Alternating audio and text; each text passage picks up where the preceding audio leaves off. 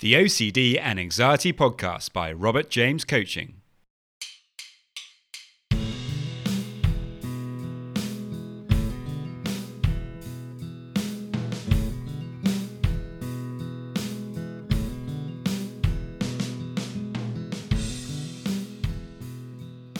Hello, and welcome to the OCD and Anxiety Podcast, where we explore how to have a more positive relationship with anxiety disorders taking back control so that you can start living the life you choose and not the one chosen by your fears.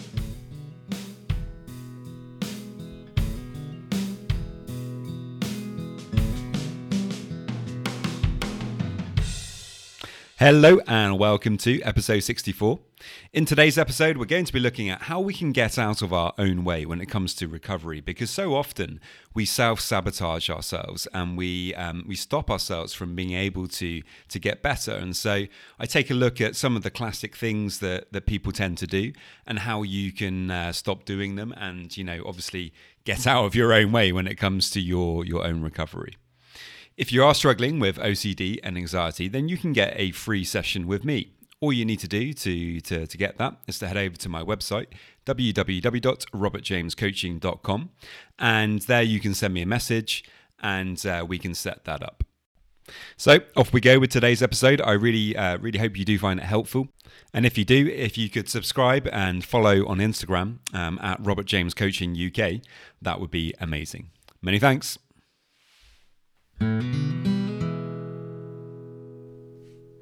When it comes to OCD and anxiety, our expectations on getting better are absolutely vital.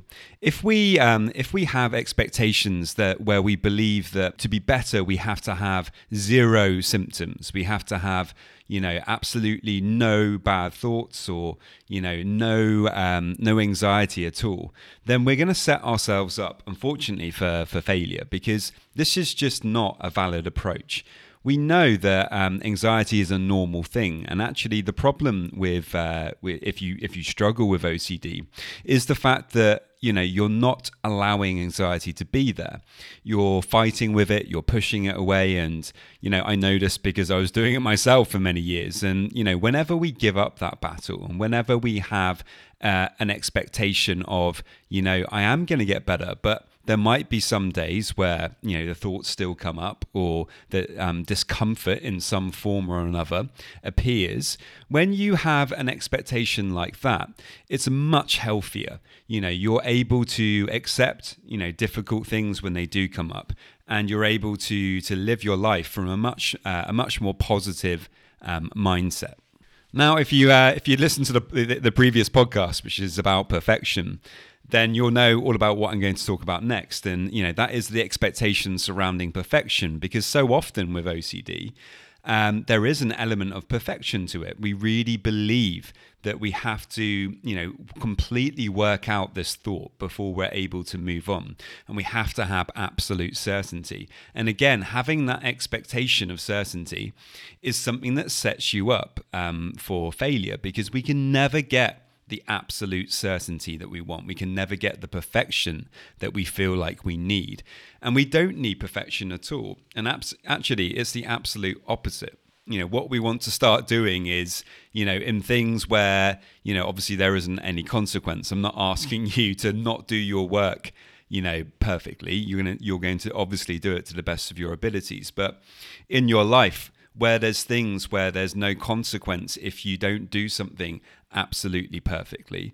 Why not do that from time to time? And you know if you get some anxiety about that that's okay. You can use that as a bit of a bit of an, a bit of an exposure to to practice your ability to tolerate that discomfort that you have around this. The next area um, is to to get out of your own head now, this is absolutely true. When it when it comes to OCD and anxiety, a big part of the problem is we tend to get completely stuck in our heads. We're overthinking, over analyzing everything, and you know, a massive part of the work I do in in um, acceptance commitment therapy is helping people to to realize that you know when we get stuck in our heads that is you know that is when we ruminate that's when we overthink that's when we make our make ourselves feel sick with you know with thinking about things way too much. And unfortunately you know we we live in a world where um, often thinking and, and using analytical skills are very well rewarded and are actually you know they are very good skills uh, no one could say that analytical thinking skills aren't helpful in many situations. Of course, they are. And in Western society, we use them all the time. But unfortunately, when it comes to mental health, um, actually, more thinking is, you know, tends to be the enemy. It's the thing that's kind of got you stuck in the first place. And actually, often the best thing that you can do, you know, if you have found yourself, you know, kind of going round in circles and thinking about something again and again and again, if you've got to that point, then often the best thing that you can do is to just stop with the thinking altogether because it's not going to get you out of the trap. In fact, it's just going to get you more and more stuck. So, what can you do instead? How can you come into your body instead of being in your head? Well, again, this is where acceptance and commitment therapy is really good. Um, you know, you can use mindfulness kind of skills like anchoring techniques where you become aware of different things that you can see around you using the senses so you can actually reach out and touch something and try to notice how it feels. Try to really pay attention to the details about it because you know what you want to do in a way with all kind of uh, mindfulness um, techniques is bring uh, a beginner's mindset to it where you're you know you're kind of believing or trying to make yourself believe that you've never seen this object before and try to notice new things about it. And actually when we really look at things and pay attention to them it's remarkable um, how you can notice new things about these everyday objects and, you know, if you just do that for a few minutes, you may notice that, you know, you're no longer obsessing about this thing and you're able just to, you know, refocus your attention back onto whatever you were doing before you got triggered by the thought. Um, that's one example. Uh, another example, and you know, this is one of my personal favorites, is you know, tuning into your values you know, thinking about what you value in that situation, um, you know, instead of focusing on the rumination and really, really getting involved in that thing, really focusing um, in on it and, you know, trying to be in the moment doing that activity. The more you can be in the moment, the easier you're going to find it to be in your body and not stuck in your head ruminating. Um, the next thing is, um, you know, is kind of give up um, the the search for for reassurance. And again, reassurance is you know it's probably the most common um, of all the compulsions because reassurance, you know, it's quite sneaky. It can take many different forms. There's the obvious forms, which is, you know, speaking to your friends, asking them what they think about something, maybe asking, you know, your family. That's like the more obvious reassurance seeking. Um, you know, then we have going on to Google, and again, maybe that's fairly obvious as well. But then there's the more subtle kind of forms of reassurance, and that is literally, you know, the kind of circular rumin- um, rumination that we do. So often, you know, when we have a thought that we don't like for whatever reason, we start um, trying to find some certainty that that thought is wrong that that thought uh, won't ever happen or that there's no way that you're ever going to lose control whatever it is and you know that again that is just reassurance and recognizing that getting into the habit of really trying to write down you know what your obsessions are and so you can start seeing them a bit more objectively and also seeing what the patterns are will really help you uh, to be able to identify, you know, what things are reassurance. Um, because with, um, you know, what is generally termed pure O, OCD, you know, the reassurance that you look for is often in that ruminating. So, you know, trying to observe that and trying to notice what are the thoughts that you're uh, that you're trying to get reassurance with. Um, and if you do notice that you're doing that, then try to stop it and try to do something else. But remember, with thinking, trying to stop the thinking is definitely not the way forward. It's just going to make things worse. And, you know, have a little think about what I was just saying um, back then, just uh, two seconds ago, about, you know, uh, refocusing your attention on your values or coming into the present moment using mindfulness skills or anchoring techniques. Um, now, another really important area, and uh, this is was really true for me. Humor is a really, you know, it's really important for me. And when I was really struggling with OCD, I completely forgot about humor. If I was with somebody and they were telling me a joke and, you know, it was a genuinely funny joke, but, you know, I was stuck in my head thinking about all this stuff you know, I would kind of find myself kind of trying to laugh along, but not really bothering.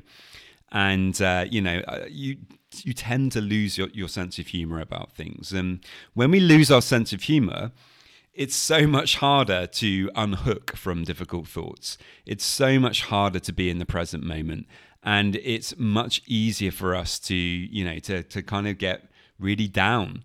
And so trying to keep a sense of humor, as hard as that can be at times, because obviously there are times with anxiety and OCD where you know the last the last thing you feel like doing is is having a bit of a laugh.